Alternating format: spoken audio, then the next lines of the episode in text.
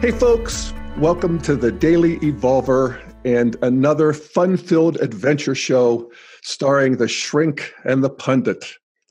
I'm Jeff Salzman, the pundit, and I am joined, as always, by integral psychotherapist extraordinaire, Dr. Keith Witt, the shrink. Hey, Dr. Keith. Hey, Jeff. How are you doing? Well, I'm good. I'm, I'm always great. I'm always super stoked and happy to talk with you. Yeah, likewise. Uh, the topic today is um, it's it, in a way it's a topic that I'm surprised we haven't gotten to yet. Yeah. Uh, we've done I, I think 25 plus of these shrink and the pundits, and we're just now getting to conflict, which wow. is of course one of the major engines of evolution uh, it's just interpenetrated with everything we do in a way. And yet it causes so much suffering. And yet it's so irresistible and juicy. and, and I know you've been preparing some thinking on this because you're doing a talk at a conference. And, um, and I really love what you did. I mean, you're, you've really thought it through evolutionarily and you know how conflict manifests itself up the stages of develop, development right up to second tier. And I, I just have to read a, a sentence that you wrote because it, you know, when I read stuff like this, I think, oh, yeah, baby. So here it is. You talk about, you know, moving into second tier conflict. Mm-hmm. And you, you talk about the markers of second tier conflict, and you say second tier conflicts keep pumping compassion, love, and play into the fractal interface between order and chaos until it transforms into warmth and intimacy, the gold standards of interpersonal repair. Yeah, baby. Yeah, baby. yeah. So, um, yeah. So I, I guess we'll just start maybe at the beginning and just this whole idea of evolution being driven by conflict, that fractal barrier between order and chaos, and you know how it continues to manifest. Yes uh, what you said conflict in, is in everything. Yeah that when, when the big bang happened the laws of the universe came into existence and one of them was chaos theory complexity theory which which was is that if there's a the system if there's a system of linked differentiated parts that are energized arranged hierarchically and don't get lost in rigidity or chaos, they have a natural tendency to self organize to greater complexity. And that's, you know, the human brain, that's you and me. We're a linked diff- uh, system of differentiated parts arranged hierarchically. Yeah. Well, that's like you, it's the old joke. How do you get the complete works of Shakespeare? Take a big mess of hydrogen and leave yeah, it alone right. for 13.8 billion years. Right. And you know, 15 minutes after the Big Bang, the, the plasma was turning it itself into a more complex form, hydrogen and helium. I mean, it's just it was just on and on like that. And so that the, the, the place where the novelty takes place, where that greater complexity arises, is a fractal inter- interface between order and chaos. And and if you get if you get in rigidity in in order, you don't go to greater complexity. If it blows away like a puff of smoke in chaos, you don't. But if you can stay at that fractal inter- interface, um, eventually it self organizes to greater complexity. And this basically has been the evolution of the universe, and then it hit life. Um, and so that that's conflict that that fractal interface and so conflict is intertwined into every single thing that happens every single thing that we do for better or worse so well, I love you. You know, you and I were just talking a little bit before we started recording here, and you were talking about play and how conflict is just interpenetrated with play. Yeah, you know, yeah. and it makes me think of I think it's Richard Feynman, the physicist, who talked about you know how subatomic particles behave, mm-hmm. and there's no rhyme or reason. and he said the best thing he can come up with is that they're playful. I like that. I do too. and I I believe that, and, and we see it at every level of, of evolution. And you know, if you see a couple of little polar bears, or a couple of wolves, or a couple of gazelles, or whatever, when they're little and they're playing, there's a there's an era, there's an aura of con, there's conflict involved. You're right. pushing each other around, and they'll push each other often often um, to a point where somebody's distressed, then they push back, and then as they push back, greater complexity in the relationship is established. So this is this is a mammalian instinct yeah. that that is involved with, with, and mammals, of course, have social learning. Well, I'll give you I'll give you a real quick example of that. Sure, sure. My friend's French bulldog puppy that I often watch, and she's probably a year, year and a half old now and she just like she's a French bulldog. She loves to bite and she loves to. And when she greets me, she's so excited. She wants to bite my face and my hands. And I've scolded her, and it you know get down back back Sasha, you know that kind of thing. And it doesn't really help until I read on Reddit, one of the dog training subreddits on Reddit, that the way to deal with that is to yelp, is to oh. let her know that she hurt me. And hmm. by God, it has been miraculous in changing her behavior. When she bites me, I yelp, and she doesn't want to hurt me. She wants to play. And she's evolutionarily programmed to back off at that particular sound. That's that's conflict resolving into more complexity. Um, you know, you see it in, in the primates. The primates have intricate uh, social uh, structures um, uh, that they're driven to evolutionarily. But then what you have is differences between individuals and individual upbringing will determine how effective they are. For instance, rhesus monkeys have a very hierarchical matrilineal society. But the rhesus monkeys that have good mothers, they're way better at conflict resolution. The ones that bad mothers, way worse. They either dominate, they run, they're not very effective, and they're they're and, and so on. So it, it, there's there's an awful lot of the instincts, and our instincts come from being a pair bonded species that organized into tribes. And within those tribes, um, they had there was there was clearly dominance hierarchies, probably enforced if we can look back at the at the more advanced primates, with dominance display like with gorillas and stuff. But after a certain point, you know, consciousness began to to, to take over. Um, and it happened more slowly. When I look back at the fossil record, it happened, it punctuated equilibrium. Sometimes it happened slowly, and sometimes it happened quickly. For instance, human beings used the same tools from a million years to 500,000 years ago. But then there was a catastrophe in um, uh, Africa where we don't get any fossils because there's all kinds of volcanoes and stuff. But then 150,000 years later, all of a sudden, because that catastrophe created more chaos. The human beings had to create more complexity to deal with it. And so, what do we have? We have evidence of trade, more sophisticated weapons and arrowheads and stuff. Seems like a brutal way to do things. Evolution is me. kind. Yeesh. Evolution is wasteful and, and brutal.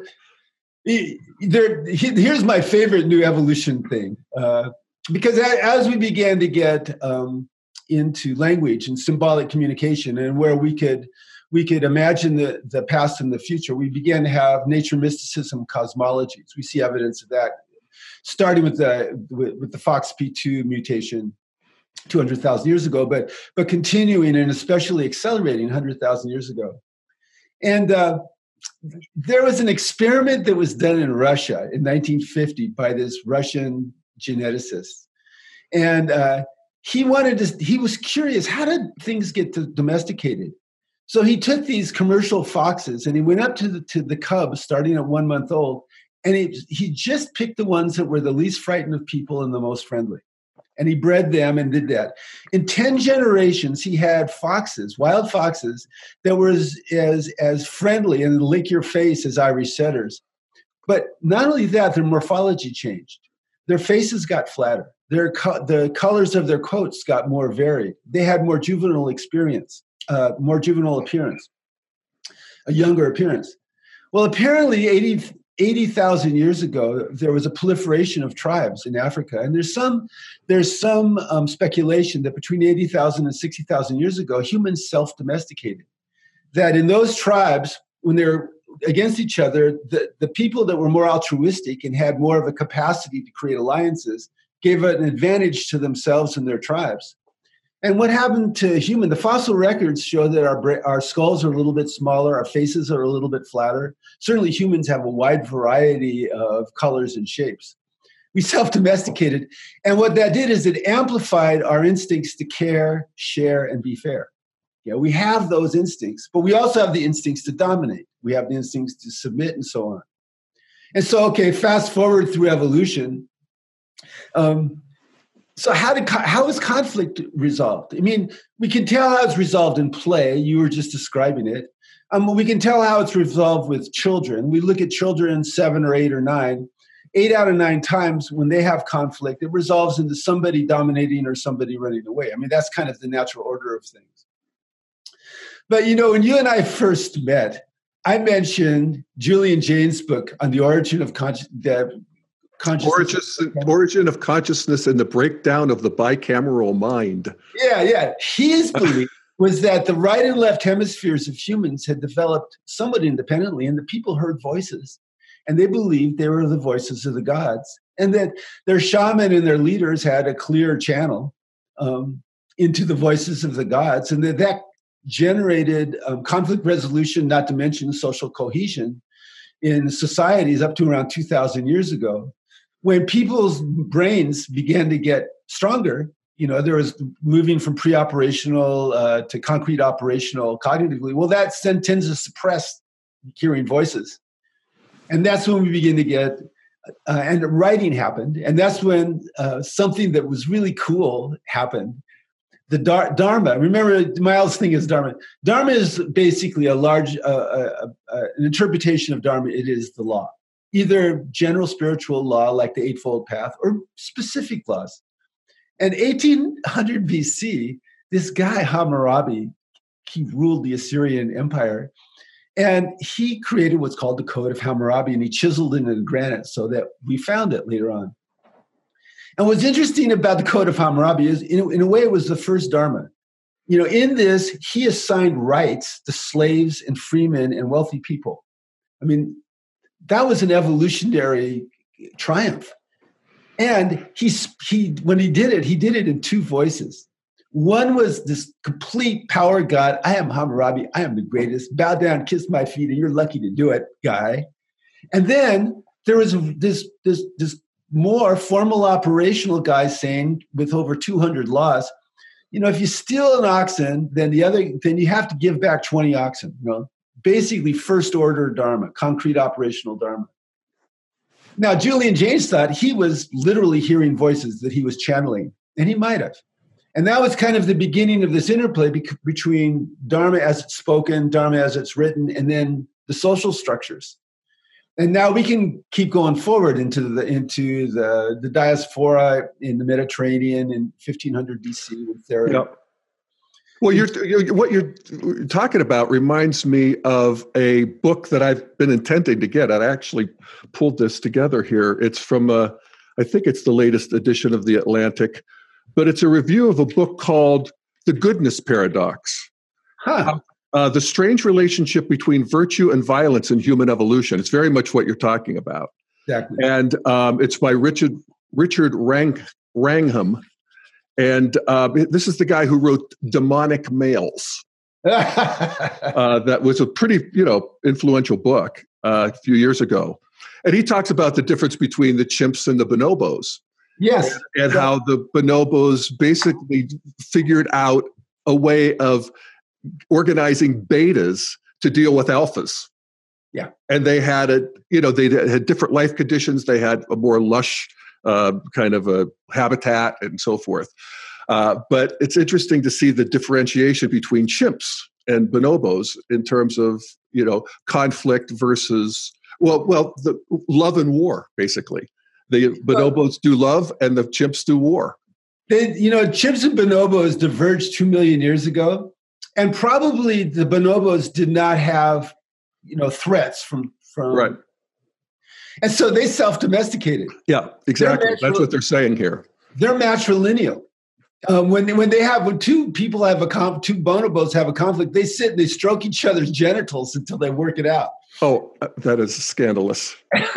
well, you know, I don't. I can think of worse ways to. I suppose. Um, you know, and yeah. chimps, on the other hand, are, are a real patriarchal power god, very aggressive and so on. Right. And so, well, go on. I was just going to say that you know w- one of the things he talks about, and this is very much evolutionarily you know down the line, is that it's a, it's a matter of uh, domesticating reactive aggression, is what he talks about, mm-hmm. and uh, and that's you know reactive aggression is what it's it's we want it to be right there when we need it you know, yes. in the proverbial dark alley when somebody comes at us. We want to have reactive aggression, but we have all these layers of consciousness that we've laid on top of that, but it's still there.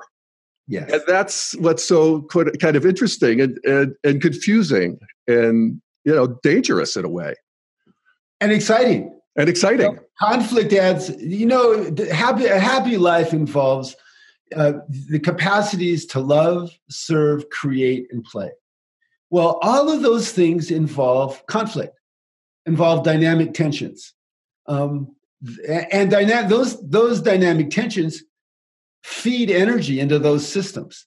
And so that conflict is necessary for loving, creating, playing, um, uh, and serving.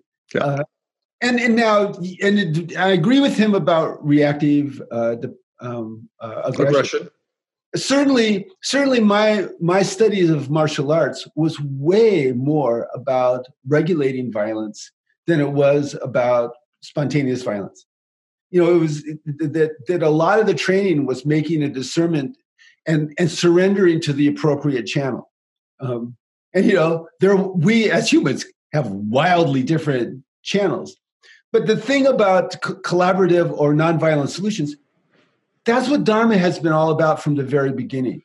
Well, it, l- let me look at that because you you, you uh, talk about that in these notes that um, one of the things that human beings did, and I think you trace it back to Plato, is the dialectic. It, and it, you really, I hear the dialectic, and I know the dialectic, and blah blah blah. But I got it in a deeper way, because basically, what we sort of uh, innovated with is the art of arguing. Something like that, right? Yes. And the, the, you know, it brought, it brought, great peace upon the land. And also, because we could do it with ideas and words instead of clubs and sticks. And also, it's two people coming up with the you know the creative advance and the novelty it's two people coming up with it. It's an you know it's an intensely humanistic activity. You know, before wisdom had to come from the gods. Okay, you know, in in the, in the golden age of Greece, it really was analogous to the humanistic human potential movement of the '60s in in the United States. Really, very similar. Uh, people, all the arts exploded: dance, music, uh, theater, philosophy, science and Socrates said two human beings engaged in going back and forth, giving and receiving influence, um, creates wisdom. Um, and he was talking about both second order dharma. Second, second order dharma is perennial wisdom. You know, we, we don't do steal an ox, get 20 oxen back today. But we do the golden rule today, and we do the dialectic today, and we do raise the kundalini today, and we do um, uh, the eightfold the eightfold path is just as relevant today as it was during the axial period. There's certain kinds of, of, of dharma that is seems to be fundamental to the human the human experience, and then there's other lesser order dharma that is all the lower right quadrant stuff that you know we need to get along in any specific society, like laws and customs and that sort yeah. of thing. Yeah, yeah. The and, and and almost all of that stuff is designed to take us a step away from spontaneous violence as a resolution of conflict. Um, and eventually it led in 2000 in 1215 with the magna carta it began to lead to human rights. That each person had rights. An amazingly novel concept. I um, you know it's just such a beautiful you know when people there's a lot of people these days that give the enlightenment a lot of trouble because you know the Enlightenment was fueling a lot of colonialism and stuff, and that was true. But that colonialism basically was the residue of amber coming up through the Enlightenment, and you know everybody knows that if you give red and amber um, orange modern, modern weaponry. Yeah railroads and telegraphs and guns. Oh lord. Bad things happen yeah so yeah a lot of bad things happen but it really did lead into increasing nonviolent models of conflict resolution yeah yeah the magna carta was a big part of that because that was the differentiation be- with civil law versus religious law, mm-hmm. right? The secularization of of the law, and now it doesn't have to be as much, you know, from God. Now it's from what works, what's fair, and you know, fairness is a big deal. Little kids are acutely aware of fairness. Now they, have, you know, they if we can go up the evolutionary ladder with a with a with a human child, um, it's primitive when they're young, but it still says you know there was the, there was a four year old and a six year old. This is a true story. So the mom gave the, the, the six year old two cookies and gave the four year old one cookie. Okay, and the four year old was super pissed. You know, that's not fair. So the mom said, "Okay, I'll take care of it." She took his cookie, broke it in half, and says, "Now you have two. And he said, "Okay, I'm fine." it was fair. Um, now that wouldn't have worked for him when he became formal operational but that instinct for fairness is there. It's right. there in all of us. And so, and the cool thing about the last hundred years is we began to bring the interiors into this. It's not just about the contract, what's fair under the law. The mediation movements, um, Anatole Rapoport was, was one of the pioneers of this, involved, uh, and it was international mediation. It was everybody has to understand the other person's point before they start advocating. And we want to have a solution that's not just um, fair under the law, but that people feel good about. Right. So when did this come online in you know sort of a mass way? This the mediation you're talking about. This happened in the last hundred years. Okay. Uh, that and and I think it was driven. I mean, because we did have the golden rule where we want to take the other person's perspective. I, I think that's always been there, and and of yeah. course that's what we love about the New Testament. You know, the the brotherhood of man. I'm looking at the Dharma, the, the development of the law, the, the, development of Dharma. Right. In a way, in a way, it's it's seen it become more mainstream. Yeah. You know, like you and I were ecologically conscious in the '70s, but it's mainstream now. Well, exactly, and and and actually, Greeks had rights if you were in the nobility. Yeah. But then we get this sort of more mass application of that with the Magna Carta, and uh, you know, so that's what we're talking about here. Right. The Greeks had slaves. Hammurabi gave slaves rights, but they were still slaves. Yeah. Okay, in 20th century, you can't be slaves. The mediation movements are we're interested in interiors. You know, the the, the development of, of, of psychology and psychoanalysis and so on. Um, my my aunt and uncle, my aunt, they're Baha'is, and they're both judges, and they were asked by um, the Pakistan government to go mediate settlements disputes between Pakistan and, and, Afghanistan border, and they went and did that for a while.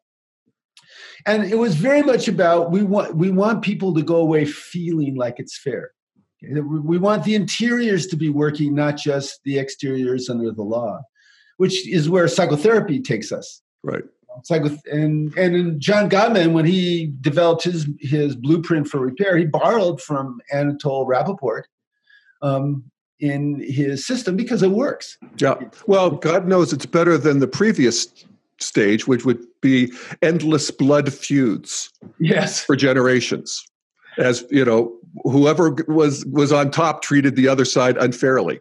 And, and their children, and their children's children. Domination, submission, domination, submission. So now we get basically a win-win. Uh-huh. That's good, huh? Yeah. That's progress. And, and in win-win, we can still have conflict Yep. Uh, but the conflict is for excitement. You know, you, you know, good sex. You need a little. You need an edge there. Okay, there's conflict. Um, you know, uh, play. You need an edge there. There's yep. conflict, all that, uh, and and so, but especially in conflict resolution. Um, right. And, and especially in intimacy. This is why why I wanted to talk about second tier intimacy around this. Yeah.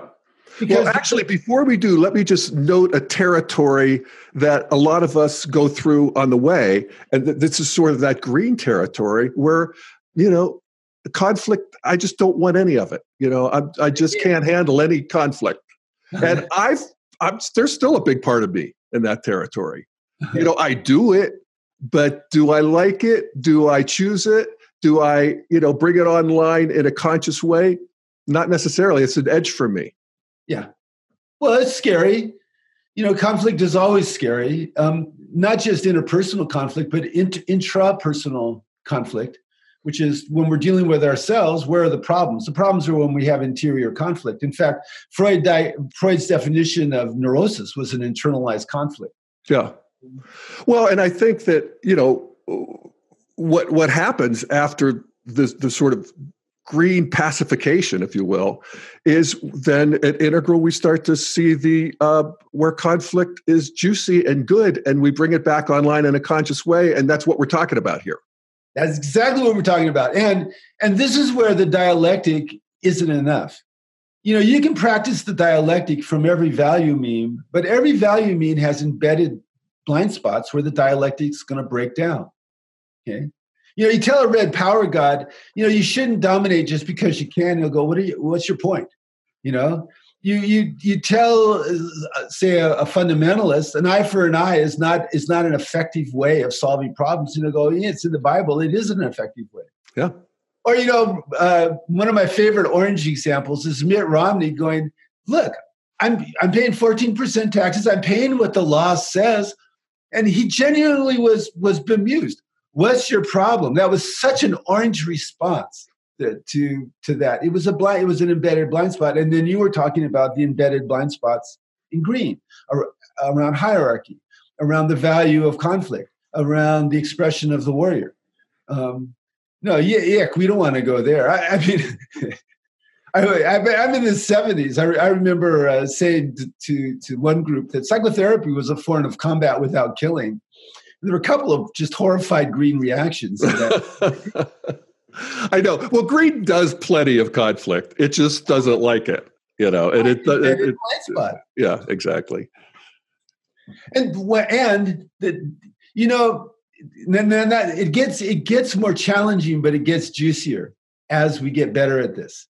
Um, you know, why is that? Well, we want to bring just enough conflict into work, play, um, uh, service, and love so that we're optimizing them, but not enough so that we get rigid or we get so we get lost in chaos. But we, if we don't do enough, we tend to get rigid. And you know, we going back to complexity theory. Remember, the danger is where where we don't go to greater complexity is when we caught, get caught in rigidity, or when we escalate into chaos. So you look at human relationships human relationships do really fine until one of us is threatened. Okay. Now, now they do fine if we can play, but if one of us gets threatened, the conflict will arise. Now, now resolving conflict isn't enough for a great relationship. You also have to play. You know, couples that don't up level fun times divorce after an average of 16 years. They, you know, uh, up level fun times. What's yeah. that? That's cool. I like it. But what is it? Well, you're a couple and you need to put some energy into having fun. You know, sex, play, laughter. Uh, uh, the, guy who studied this the most, John Gottman, you know, I just love that guy. Um, so he, he has a few answers when people ask him, you know, seminal questions like, who should I choose? And he said, choose someone you laugh easily with. Okay, because now you're taking care of that and, and protect that, protect that play. Mm-hmm. Whatever you like to do, go to the opera, go to the movies, you know, hang out and watch the sunset. If it's a shared activity where we're feeling some sense of shared pleasure, we're up leveling the positives. Yep. And, and that, la- that laughter itself somehow, you know, penetrates the ego boundaries. It's a liberating force, literally. There's energy that's allowed into the system when we laugh. Oh, yeah. When they spend a long time Tibetan meditators, when they went into their med- meditation thing, you know, everything lit up in their brain. That doesn't happen to, to anybody else unless they're laughing. And then the same thing. Really? Happens. Yeah. When you're laughing laughter, your brain is is is is having the same e- EEG signature as a longtime meditator when he's in unity.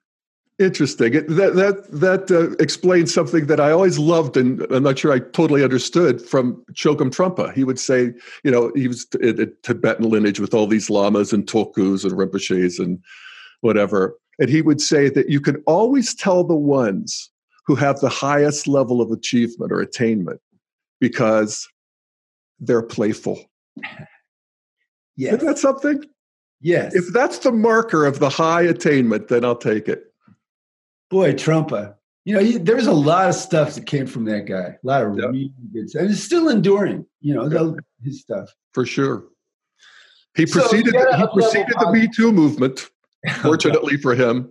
But, you know, his teachings are largely impeccable.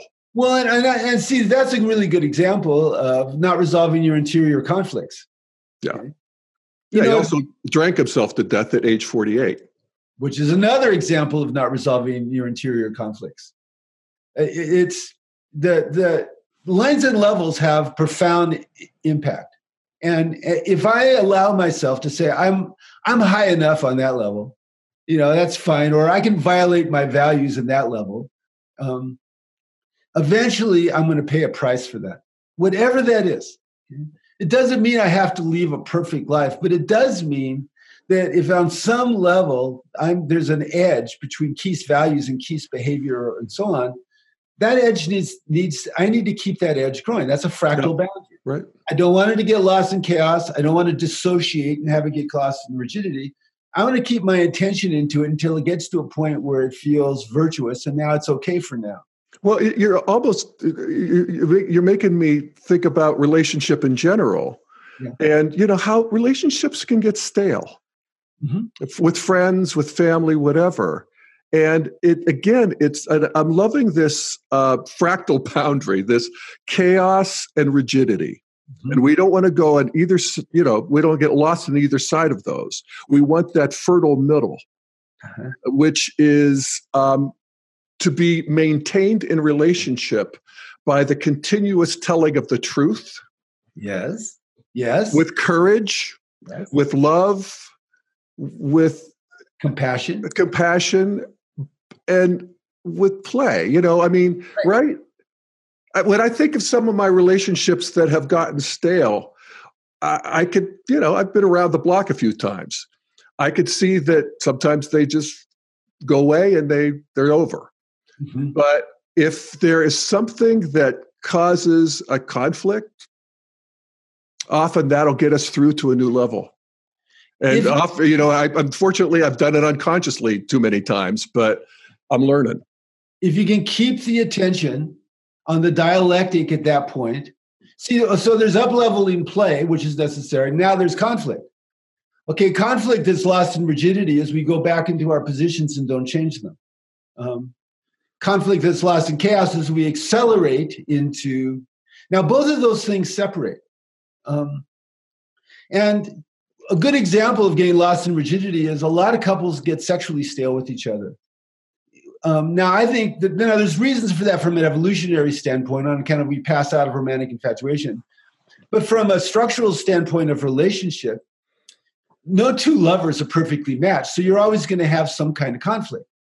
When you have that conflict, at least in this culture where we're taught to dissociate away from sex and not talk about it, if people don't have a resolution, they'll dissociate away from it and get into a rigid position, which takes juice out of that fractal interface. It's too scary to be there. And so they don't accelerate in, into you know chaos, but they but they begin to lose connection because you disconnect from rigidity, just as you can disconnect from chaos.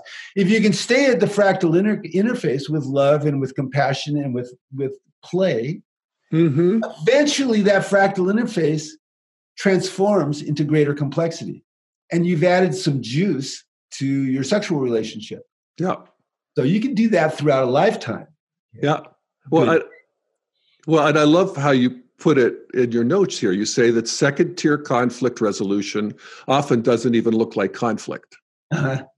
Right? Right. Because so if you're if you're doing this consciously with another person who's doing this consciously, then it's fun, right? Yeah. You know, one one interesting statistic around happy couples. happy couple. This is misunderstood. People used to think you have to say five positives to every one negative in a relation. In a, in a in, that's that's a misreading of the data. Happy couples have positive affect five times more than negative affect in an argument. Now, what does that mean? That means that on an interior level, each one of them is regulating themselves away from rigidity and chaos into loving this person in the present moment and trying to put in positives, you know, love, play, interest, that kind of stuff. They're both doing that simultaneously. That requires an enormous amount of self regulation, not just consciously, but unconsciously. Development is marked by, by the growth of our unconscious way more than the growth of our conscious. And as our unconscious grows, it regulates for us.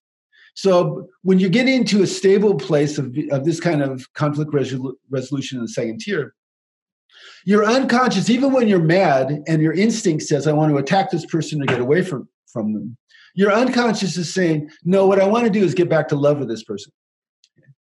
You don't really, once people are mad at each other, they don't really want to get back to love. I want to attack you. I want to do this other stuff. But if my unconscious regulates that, then my conscious can remember it and go, okay, I'm going to stick with this.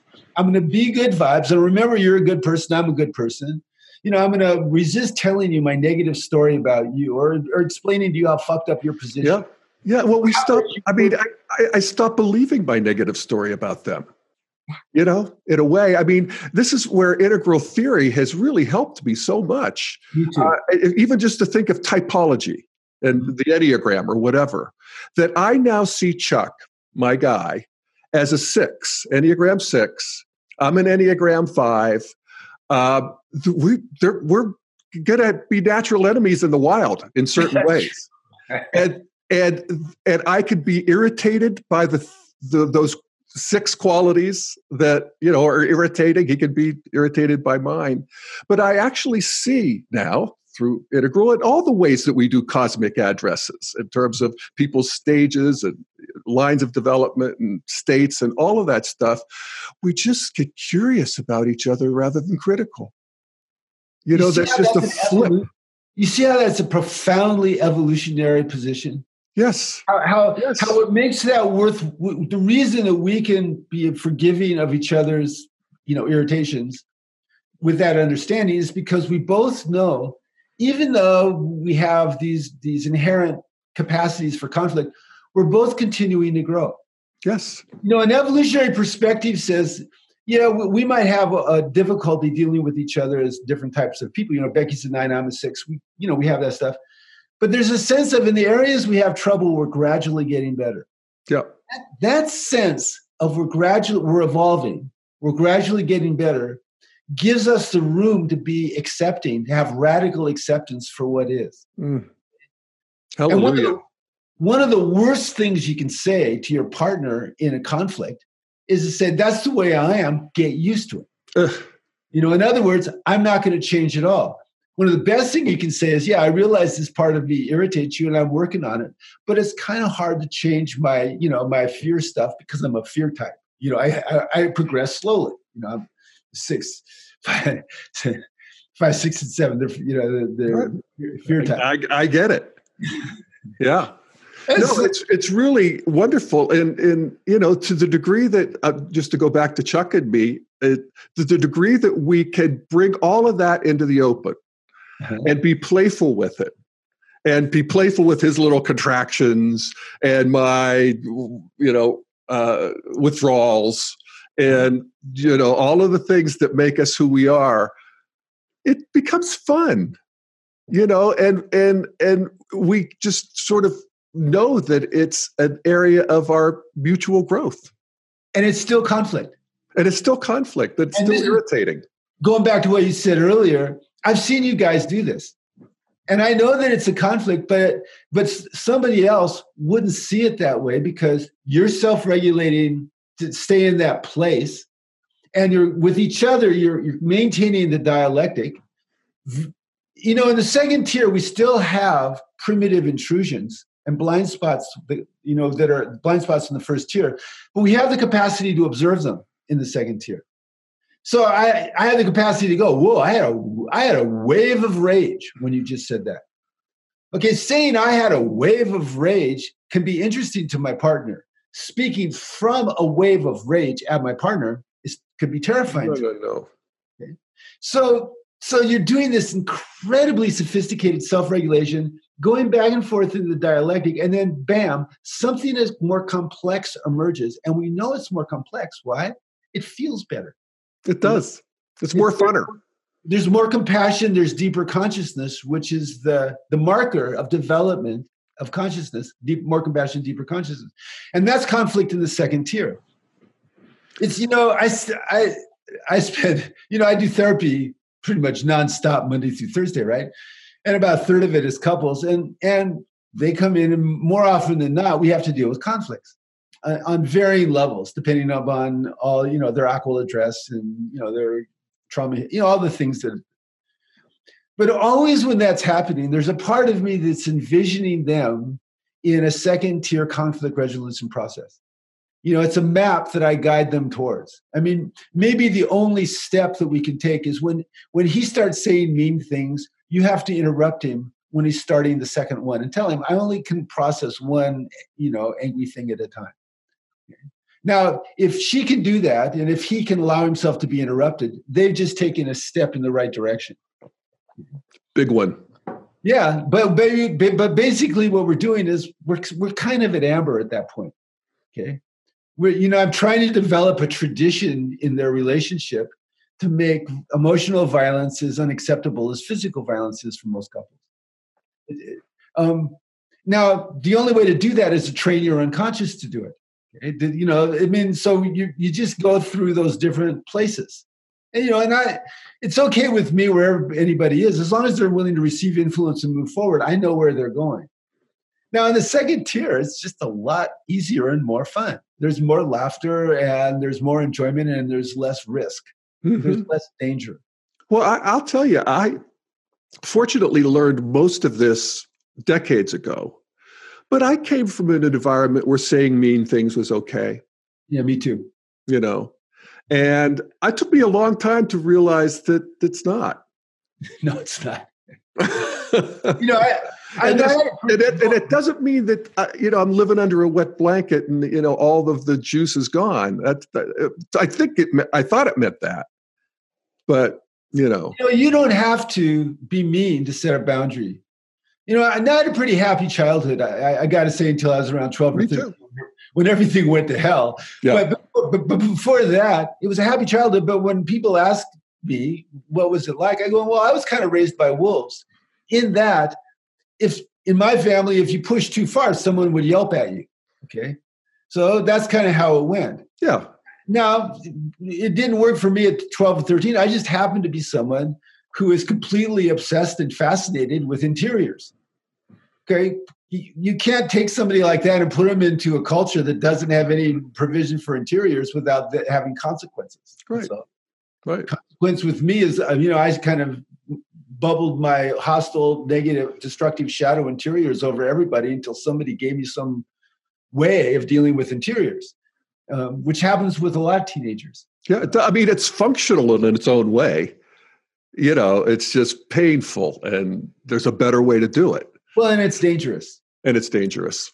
Yeah, you know, that, people, get, people get really hurt. Here, that you know, it's that's the suicide rate going up for teenagers. That's mm. um, you know the the, um, the that's that's 25% of murders in this country being love triangles you know it's it's dangerous to to to not have an understanding of those forces and, a, and an evolutionary perspective of i want to evolve to the, the point where i'm i'm naturally attracted even in, in a state of duress to the nonviolent solution that produces more compassion or more love well, you know, we've talked about the, the, the difference between dominator hierarchies and growth hierarchies, and we've talked about the difference between handling and relating.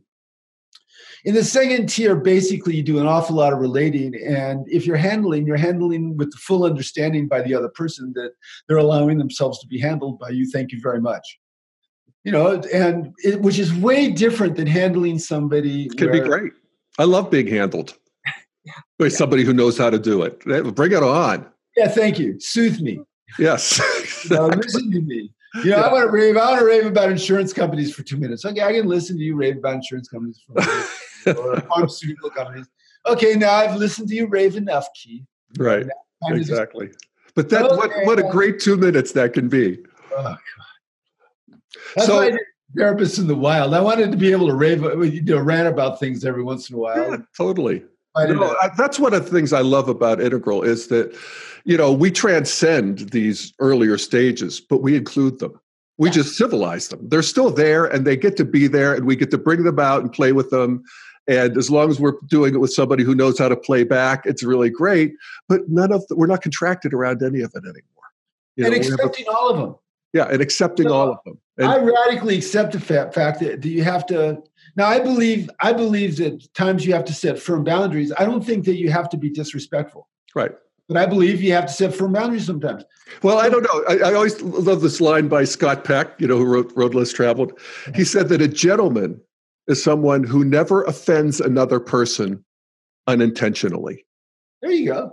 So, I, I, got that. yeah, I do too. I like that. The same for physical constraint. Yeah. You know, that's martial arts. Mm-hmm. You know, if you have to do violence, you do it, and you do it in the way you're supposed to do it, only when you have no other alternative. Okay. And make it a nice, clean cut when you take their head off. That's right. Yeah.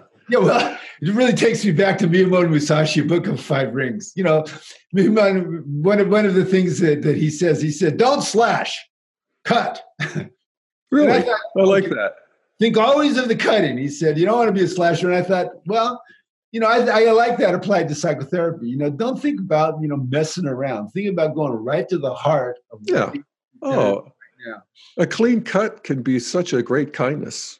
Yeah, you know. Yeah. And, and you totally. do it as, as compassionately as possible. Yeah, exactly. Which is again in the second tier. If if if I that's delivered to me and I feel it and I feel the defensive intensity arise, the instinct is, whoa, where is this extra energy coming from? Now, at that particular point, I'm at a fractal boundary. I'm not lost in in in in chaos where that energy once is pushing me because it's threatening stuff. I don't get lost in rigidity as you're all screwed up and I'm not going to let go of that. I go, whoa, where is that upsurge coming from? And if you're with me on that, we stay at that fractal boundary and greater complexity is going to come out of that. Oh. Insight's going to come out of that. Development's going to come out. More love and more play is going to come out of that. Yeah. Yeah, man. That's that line again. Where is that? I got to find that again. Uh, it transforms into warmth and intimacy, the gold standards of interpersonal repair. Yeah, if you if you're not feeling warm towards your par- partner, you, you haven't repaired yet. Yeah. You know, and then you know you know if you're feeling warm, and they know if they're feeling warm. If we haven't not feeling warm, well, we now now we got to go feel warm. Right. You know, it's funny when I sometimes working with couples, you know, they'll get a little stuck and I'll say, look, look at each other and just be warm. And, you know, when I ask them to do it, they'll look at each other, they'll start laughing and they'll be warm. And I'll say, so I can ask you to do it and you can do it in the middle of this argument. So I want you guys to do that. Aww. I want you to, I want both of you to be responsible for saying, well, wait a minute. You know, let's look and remember who we are and be warm right now. Yeah. Let's, let's add, you know, more positive affect to that fractal interface until greater complexity arises out of it. Now, in the Dharma, the Dharma has progressed along with all this other stuff. And now we have, you know, I, have written eight books about this stuff. Um, um, the, the, right now, there's a renaissance in um, uh, human development, psychotherapy, uh, relationships, and all that other stuff because people are feeling their own versions of this particular wisdom and they really want to share it with other people and so the Dharma around this has expanded enormously. And the thing that happens in the second tier is it doesn't just stop with you and me, because we understand that you and I are part of a vast array of interlocking contexts that we're responsible for. Right. But well, and that, that gets me to the bigger context. And, you know, what we've been mainly talking about is interpersonal conflict. Yeah. And I guess that's all the way up. But how about you know, what are we going to do with these Trump people? Oh man. How about the culture war? You hmm. know, how th- that's an area of conflict that a lot of people listening to this are really suffering with. I agree, and and you know, I have, as you know, my my biases about this are is with deeper consci- consciousness comes more responsibility. I I look to have engagement with people, say Trump supporters, when I have an opportunity, but I don't do a dialectic with them. You know, they're just going to get irritated if I throw facts at them. You know, they're in an amber altitude. But I, what I want them to do is to feel understood and and and supported by someone who disagrees with them. Why? I want to, I'm basically speaking to their unconscious. I want their unconscious to go, well, these other people disagree, but you know, Keith was understanding and supportive, even though he disagreed with me. And he didn't burden me with all those nasty facts that make me feel so pissed off and, and contemptuous of him. You know, don't you know that you know science has a has a liberal bias. Okay, that's that's fine. But I want the org- I want the conversations to continue. Now, the other part about this is my own dream would be that all the babies and all the mothers and all the infants and all the pregnant people, women and all the young couples, particularly the disadvantaged ones, would get a lot of attention and a lot of support through pregnancy into the first um, in, into development into um, uh, the school system where we were teaching people how to, to mediate uh, problems, which happens in a lot of elementary schools, um, how to have empathy. There's empathy programs a lot of elementary schools all these things tend to produce p- kids that are more likely to learn critical thinking at 12 and 13 have growth mindsets which is an evolutionary mindset and eventually the, the trump supporters children at some point are going to want what's more beautiful good and true. And you know you, you cannot make a case for trump trump's positions or the things that he's done being more beautiful good and true. They're certainly more satisfying to an eye for an eye consciousness you know because he's smiting people they don't like but it's not beautiful, good, and true. Um, yeah. And so, yeah, yeah. Well, yeah, I, um, I, you, you know, what really helps me with this is the. Um, it's a little bit like I was talking about with the. One of the things that integral brings us is these cosmic addresses and types and development stages and so forth. And I realized that the world is full of people at all kinds of cosmic addresses. Uh-huh. And they see the world differently. They actually get different inputs. They value different things. They process information differently. And they have a piece of the truth that I, at my cosmic address, am actually missing. Yeah. And that is a great practice for me to see what is the piece of the truth that these people have that you know my enemies of all stripes. I have many of them, but I don't think you have many enemies. Well, you know, but it really does be, make having an enemy a lot more interesting and a lot more fruitful if you realize what do they have to teach me actually. I mean, I know what I have to teach them. And I've been, God knows, I've been, you know, I've been on the, when I think of my friends who disagree with me, I've been on the improve them project for a long time. Uh, but what do they have to teach me is a lot harder. And, and when are they right? Yeah, and you know, when, are they right? Position exact- what are they seeing that I'm not? Yeah. When is their position exactly the you know, when I was studying karate one time, I was, you know, the it, it, talking about your hyper masculine cultures, Shotokan karate. So there was this guy who was just the nastiest guy in the in the in the school. His name was Jeff. And when I got my black belt, he took me out on the floor and just worked me over to let me know I wasn't hot shit. You know? right after you get your black belt, you're not hot shit. Oh. No, was, he really let me know. Anyway, he and his brown belt were at the at Huntington Beach drinking beer one day, and they were jumped by four or five guys. You know, I don't know how they did it, but they all jumped. So I heard the I heard Jeff tell the story, and I heard the brown belt tell the story. Now, then, when the brown belt told the story, he was terrified. He said, "God, this guy was all over me. He was hitting me. I was trying to get my way out of it. You know, finally did, and they started running away." Jeff told a story and he was just happy as hell. He said, Yeah, you know, these five or six guys, I forget how many, they jumped us. So first of all, I did this and this with this guy, and then I did this and this with this guy. Then I pulled the other guy off and did this and this, and then all of a sudden they were running away. You know, he sounded vaguely regretful that they were running away. I kind of more identify with the brown belt because I don't really, I don't like violence. You know, I don't like the idea of having to hurt another person. Jeff had loved hurting other people, but I thought in that situation, that worldview is exactly the right worldview to have. Yeah. Not only that, he was not traumatized by that event. Brown belt might have been traumatized. He was really scared, you know, here for his life. Jeff was completely enlivened by that. He was just, oh boy. Yeah. Isn't that something? Yeah, yeah these guys I, are giving I, I, an opportunity. Well, I, was just thinking. I wonder what belt it is when you like put your hands over your head and shriek. That's what I'd do. That's I think it's your fifteenth. it's your fifteenth level belt. I I don't know. You know, I might might just be exactly the right thing to do. Yeah, well, like it's the it's the only thing I got, so you know, it's all I got.